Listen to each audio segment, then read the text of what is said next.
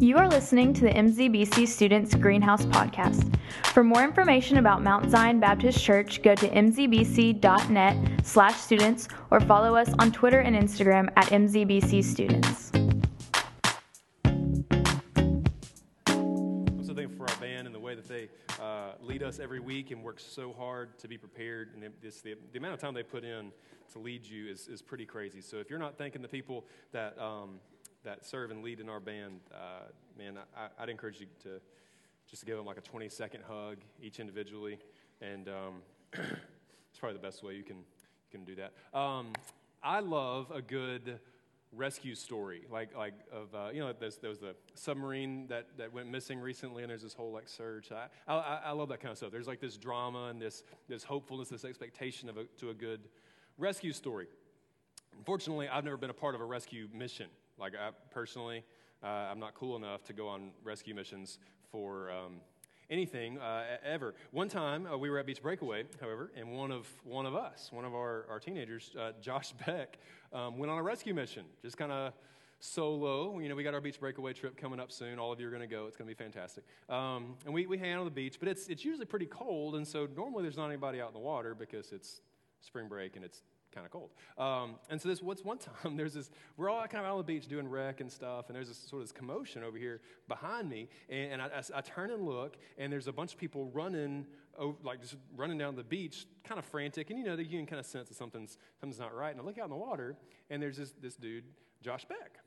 Like, how, how many of y'all know Josh Beck? Hey, you remember Josh Beck? All right, so a couple of us, some of the oldest ones of us remember Josh Beck. Well, Josh Beck, uh, worked as a lifeguard at the Y, where like nothing ever happens, and um, he was out there at wreck, and uh, looked over, you know, looked down the beach, and there's there's there's somebody like out in the water, drowning, just solo for some reason out out there in the water, and Josh Beck's like, all right, I got this, and like runs down the beach Baywatch style, dives in and like rescues somebody and drags them up on the beach. No one knows what's going on until Josh Beck's like dragging him up on the shore, you know, and like I I was so impressed. Like, we all, like, you know, we were, like, you know, gather around Josh Beck, like, you're my you're my hero, you know? Like, I, I worked as a lifeguard for, like, seven years. The only thing that ever happened, like, two kids fell off a float and, like, sank to the bottom, and I just, like, got off my lifeguard stand and, like, got down in the pool and just, like, walked over here and just, like, grabbed them. I was like, knock it off, you know, and just, like, brought them back. It was no drama whatsoever. I love a good rescue story, you know? Like, it's, there's just something something about that. I was, that's just a moment I, I never forget. Like, I... I think it's interesting that at Christmas, um, we we celebrate Christmas as a moment. We're, we're celebrating like the the, the you know, Christ's birth and the manger, and there's like some sheep there or something. Like the, the moment of Christ's birth, we celebrate Christmas as a moment. Well, Christmas isn't a moment. Christmas is a rescue mission. It's the beginning of, of, of a rescue mission, but it's it's not even it's not even necessarily the beginning of it. It's it's the culmination of of of hundreds, thousands of years of, of plan that God had put in place to come to rescue us. And it's this this this, this cataclysmic moment where, where the, this hundreds, thousands of years of, of planning come together in this one singular moment. We're celebrating the moment that the plan comes together. We're celebrating the plan that the rescue mission is finally put into place and feet are on the ground and it's about to happen. Like, that's that's what we're celebrating. We're celebrating a rescue mission. We're not celebrating a moment. Last week, we kind of, we kind of started thinking about that and, and talking about that and the problem uh, of sin that that made it necessary for, for God to do something about that. We're going to kind of revisit that and look at it a different way because I, I, this, this, this Christmas season, I'm so fixated on this idea of Christmas being a rescue mission, not a moment. All right? So if you got your Bible, if you want to turn with me to Genesis chapter three, that's where we're going to start out tonight. We, we, we mentioned it last week. We actually tried to traverse the entire Old Testament in one way or another last week, and, and this week we're going to kind of zoom in on a couple of things, um, so we can we can look at what Scripture has to say about God's planning, how intentional God was in this plan to bring this thing about that we celebrate at Christmas, bring about this rescue mission. Genesis chapter three, beginning in verse one, uh, Satan, uh, the enemy, he enters the Garden of Eden. Now, probably even if you're not haven't been around church ever, you're probably still somewhat familiar with the Garden of Eden. That, you know, the Bible, Genesis chapter one and two talks about how God created, and he created people, and he placed them in this garden, and it was perfect. And there was no sin. God hadn't, didn't put sin in people, all right? And so there's this perfect space where God had put his, his creation to, to enjoy them and for them to enjoy him. They're supposed to be in his presence, and it was supposed to be um, holy and innocent and perfect. But Satan entered the garden, And Satan himself is defined over and over again in Scripture as a liar and a deceiver. And so Satan enters the garden to be a liar and deceiver. He, he's the one who hates God's kids, like you. Hates you. He hates you. He enters the garden and, and, and goes to work on God's kids and, and goes to work to deceive Adam and Eve, and he, and he does so. So down in verse six, it says this, so that so when, when the woman, she, she saw that the tree was good for food and that it was a delight to the eyes, and the tree was to be desired to make one wise, she, she took of its fruit and she ate it. Even though God had told her not to. Like God had given one rule. Like when we go on trips, there's one rule, don't make me mad. All right, this is the one rule. And she, she intentionally chooses to break the one rule. It says that she also gave some to her husband who was with her, and he ate. So he he's standing there right next to her. He's there. She didn't have to go find him. She didn't have to go, like, look for him. He's, like, off, you know, naming animals or something. Like, he, he's just right there with her. Didn't do a thing about it. Didn't speak up. Passive. Chose to let her go um, instead of step in and lead. Didn't do anything. So it says this, that then the eyes of both of them were open, and they, they knew that they were naked. Now, it's interesting, this naked thing, because, like, they're so innocent, and that's just not a thing. It doesn't matter. Like, there's just, there's just this, this innocence that you know, I can't conceive of. And so it says that they, they sewed some fig leaves together, and they made themselves loincloths, and they started trying to hide themselves. Same way that you try to hide the things that you're ashamed of in your life, that sin that you don't want anybody to know about, you hide that away, so that, like, you just kind of pack that in. Like, no one's going to know about how, how dark and messed up you are. That's that's what they're doing. They're trying to hide, like like sin just creates this shame in us, and so there's this immediate this immediate reaction where they start trying to hide themselves from one another and from God. The same thing is taking place in your life still. You're still trying to hide yourself from other people and from God. So, what's happened in this moment is, is the same what we talked about last week, that that sin has entered creation. Sin that was never intended to be there has, has, has entered creation, kind of like a cancer, and all of a sudden, it's everything's twisted, everything's broken. There's no innocence anymore. Perfect has been shattered. In that moment, when those two people chose to sin, perfect was shattered. Verse eight says uh, this, and they, they heard the sound of the Lord. They they heard him. Heard the sound of the Lord God walking in the garden in the cool of the day. Wow, what an incredible thing. Like, just imagine with me being in the garden and hearing the footsteps of the God of the universe. Prior to this moment, that was always a welcomed sound. That was always a welcome sound where the, the, the Creator was coming to spend time with his creation. It was just a beautiful moment. This time, it's no longer that. This time, there's fear and there's shame, and so they run. The same thing still happens in this room.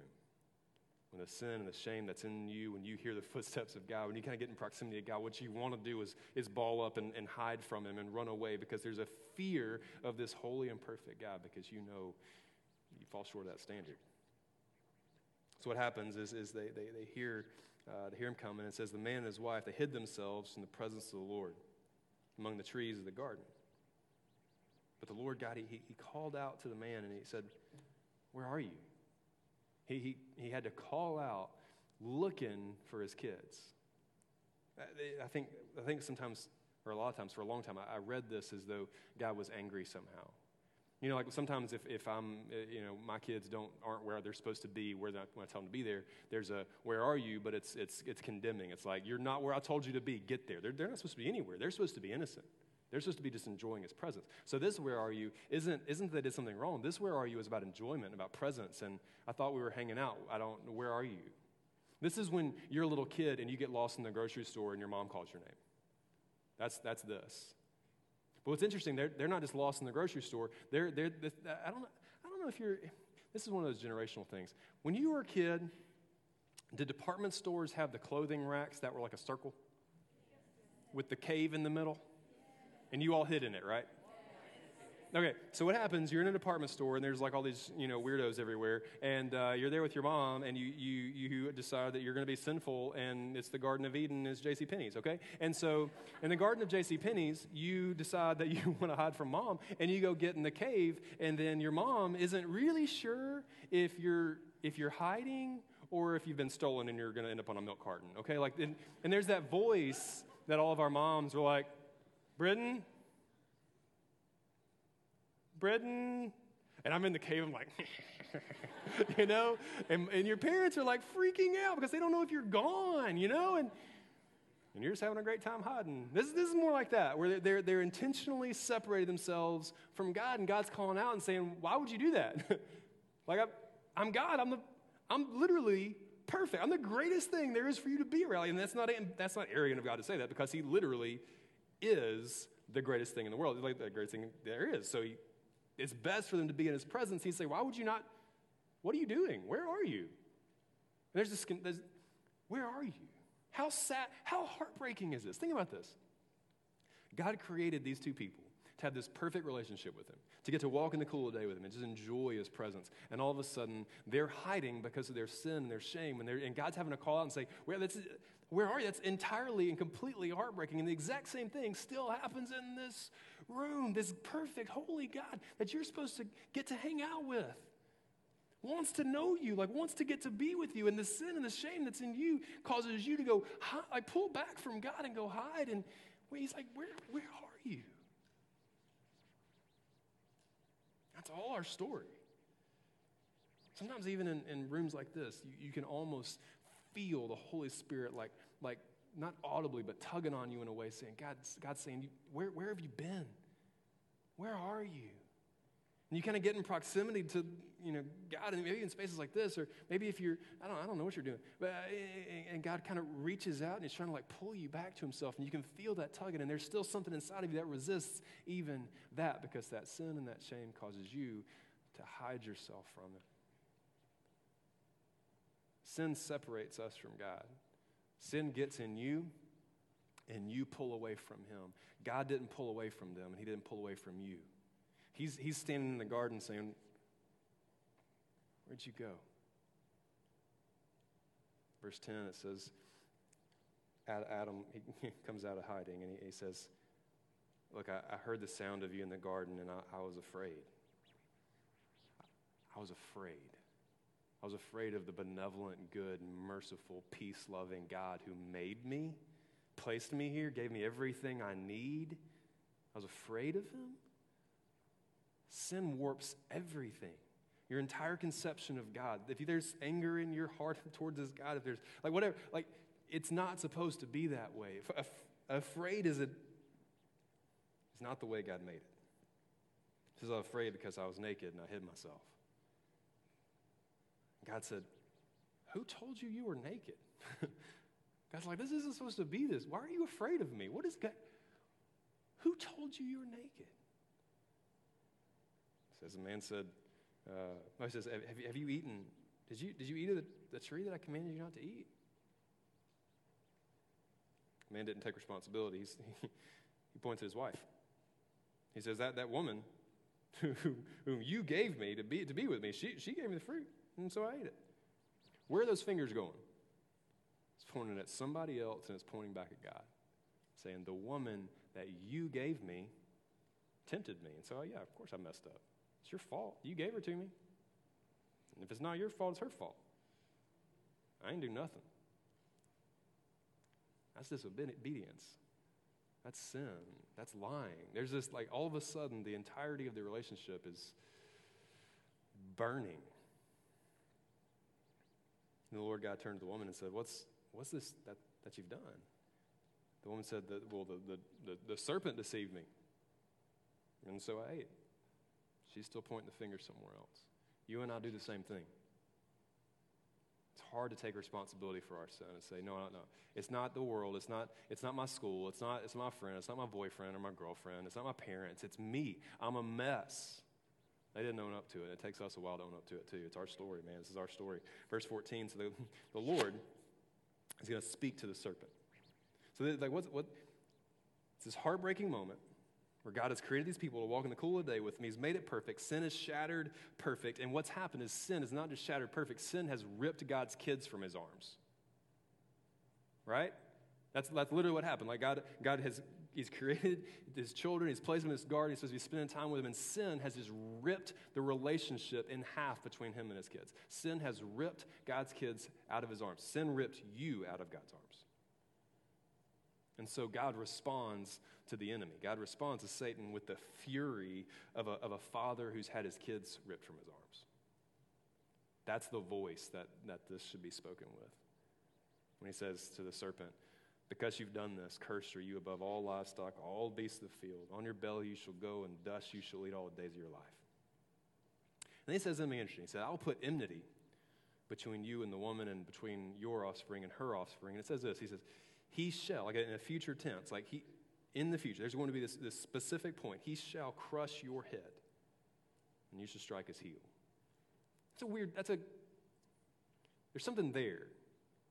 And so as the story of the Bible starts to starts to take shape and starts to unfold, it always comes back to this, this statement that, that there's going to be someone, he, a singular he, who's going to crush the head of the enemy.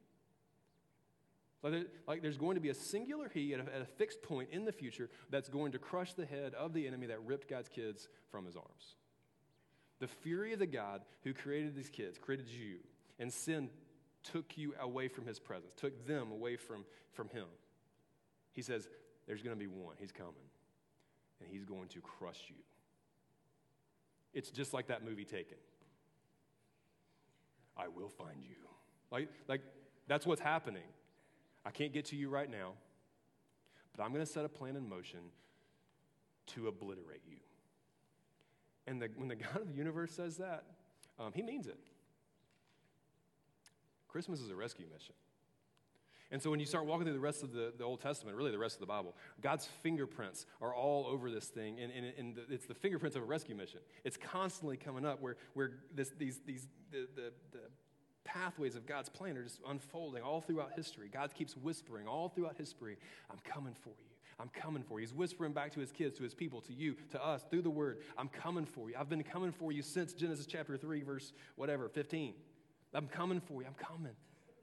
He's building this plan. He's bringing it to fruition, saying, I'm going to come. I'm going to crush the one who ripped you away from me. I'm going to get you back. I'm coming.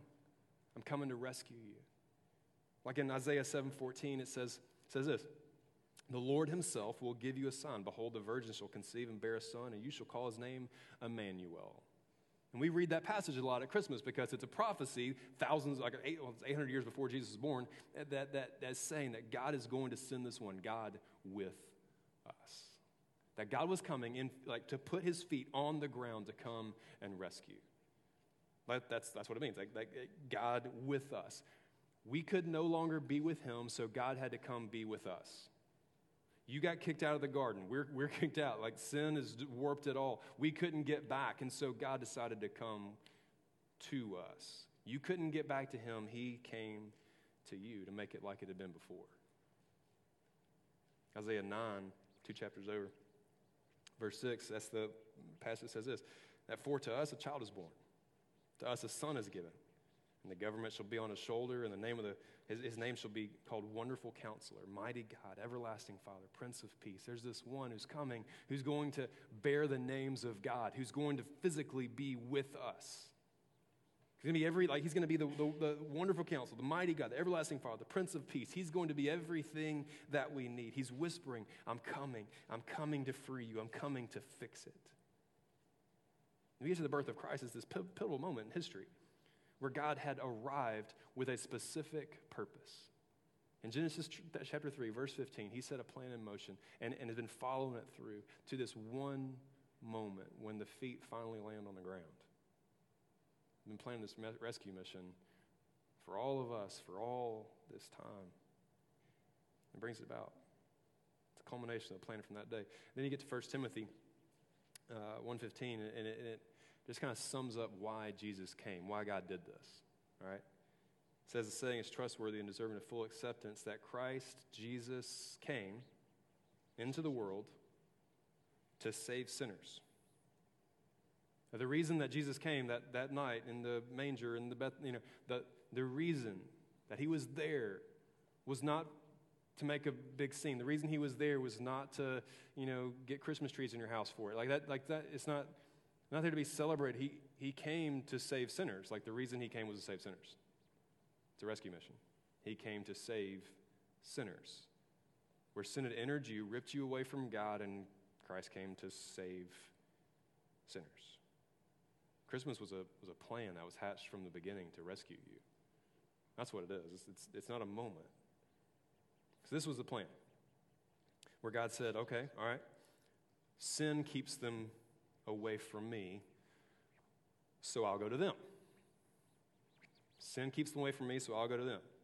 He said, since since they all deserve punishment now, I'll I'll I'll take their punishment. Since they're all broken and beaten up, I'll, I'll be their peace and, and their mercy.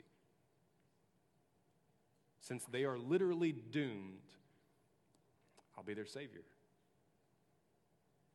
So Christ came, born in a manger, with a specific purpose of dying on a cross for you. He came to stretch out his arms on that cross, reaching out for you. There's something in you that's um, not the way it was intended to be. The relationship that you've uh, had ripped away from you, man, God came to fix it. He's been coming for you your whole life. The Genesis three story is your story. You can find yourself all in that. The shame and the sin and the distance and the hiding, all of that's there. And God still presses in and says, where are you? I'm looking for you. And he's been at work to cover the distance. You didn't take one step toward him. He's been coming for you since time began. Christ stretched out his hands on a cross, reaching out for you. So maybe you're here tonight and um, you're a Christian and you've been a Christian for a while, and the the maybe this is the word that you need to hear. If you've been back in sin and there's some stuff that's that's built up between you and God, I want you to hear the words of the loving, benevolent, merciful God whispering, where are you? Why are you hiding from me? The cross covers all. Like, if you're a Christian and you've trusted Jesus, all that's been paid for and you've been forgiven, why are you hiding from him? And he's saying, come come back. I died to fix this. I don't, where are you?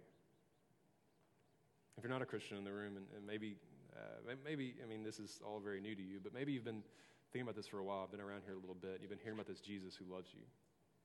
Um, I want you to know that that God didn't happen upon you. I want, I want you to know that that you're not like just another face in a in a crowd or something. Like, God intentionally planned to rescue you. Knew that you were going to be ripped away from his arms before you were born. Knew it was going to happen, and it did. And had a plan in place to, to rescue you, so you could get to know him. He could be. He could know you. Do you want to know him? You know, that day in, in the ocean, I mean, like, it could have happened where Josh swam out there to that guy, and uh, the guy says, no, no, no, no I got this.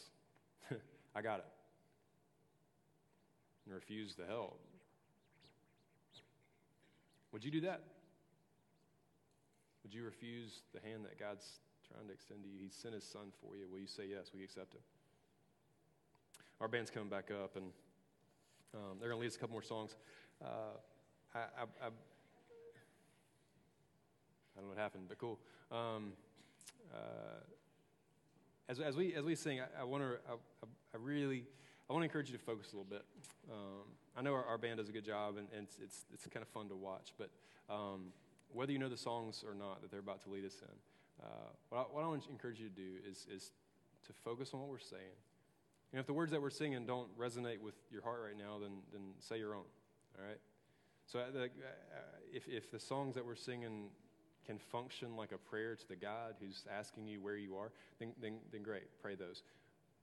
But I'd almost rather you just spend some, I mean, I, I, you're going to stand because everybody's standing, but I'd rather you just stand there right where you are and, and say whatever it is you need to say. I'd, I'd rather you. I'd rather you stand there right where you are as the band leads and answer the question audibly in your heart to the to to the God who's calling out, "Where are you?" I, I want you to answer that question. Tell him where you've been. Tell him how things have been a little messed up. Tell him how things have been a lot messed up and how you've been gone for a long time. If God's asking, "Where are you?" I think you should answer him. I think that's the most important thing you can do right now. I'm gonna. Pr- I'm gonna stand. Uh, I'm gonna, why don't you go ahead and stand up? I'm gonna pray for you. And you answer that question before you do anything else. Father, I'm grateful for the chance uh, to get to look into your word. I'm thankful for the reminder today that, that, that you came for me, that you rescued me, that you loved me enough to come. That my story is one where I allowed sin to, to rip me away from you, but you didn't let it stand. You came for me anyway. God, I know in my life there's distance that exists sometimes. Um, there's sin that creeps in. And so, God, that where I where I don't where I've been someplace, but where I am, where I want to be, is right there with you. I pray that for each one of us in the room, that, that whatever distance exists, whatever sin stands between us, um, that we would we would deal with that now, so that we can enjoy the God who loves us, so we can enjoy you. We love you. It's your son's we pray. Amen.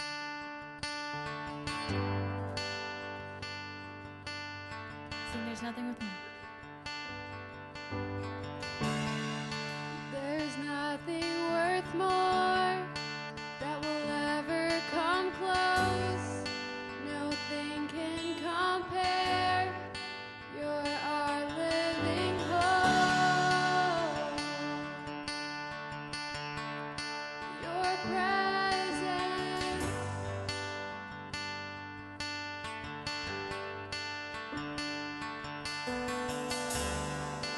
I've tasted and seen of the sweet.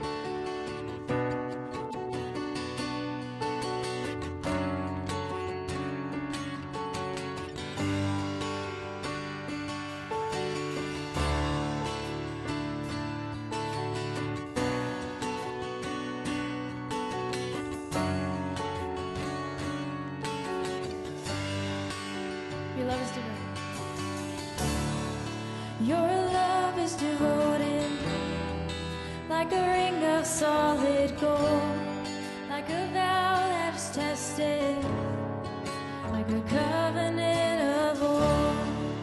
Your love is enduring through the winter rain and beyond the horizon, with mercy for today. Faithful you have been, and faithful you will be.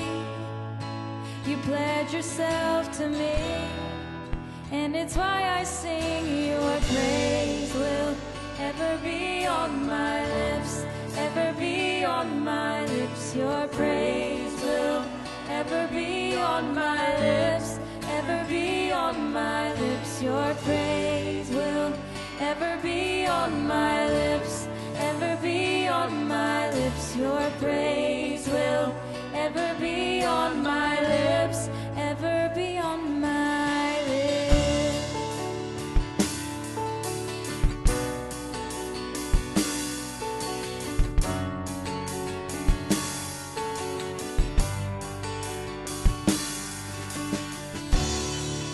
You father the orphan, and your kindness makes us whole, and you shoulder our weakness, and your strength becomes our own. You're making me like you, clothing me in white, bringing beauty from ashes, for you will have your bride, free of all her guilt, and rid of all her shame,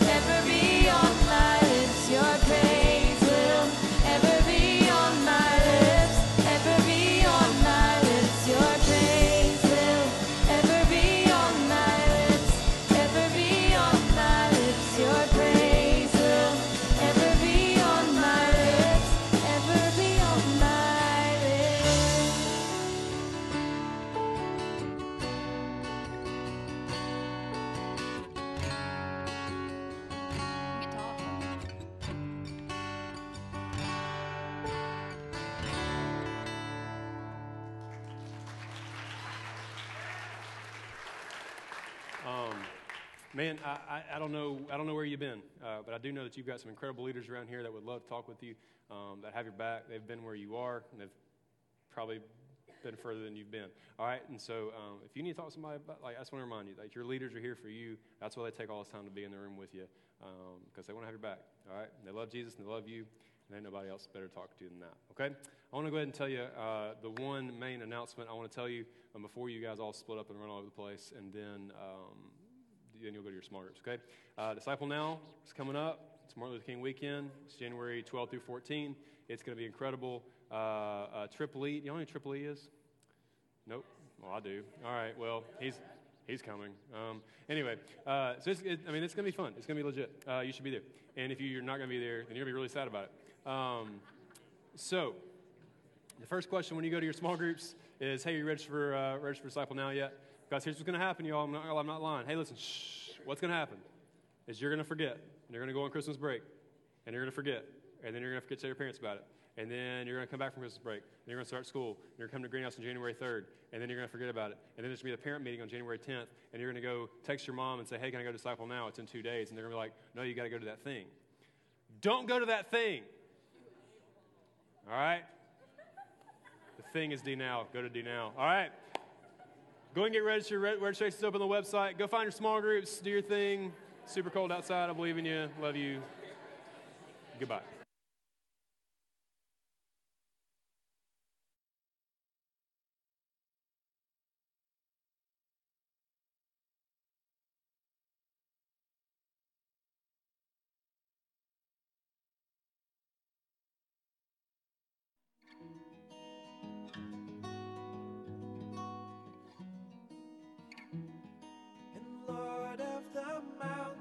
I see.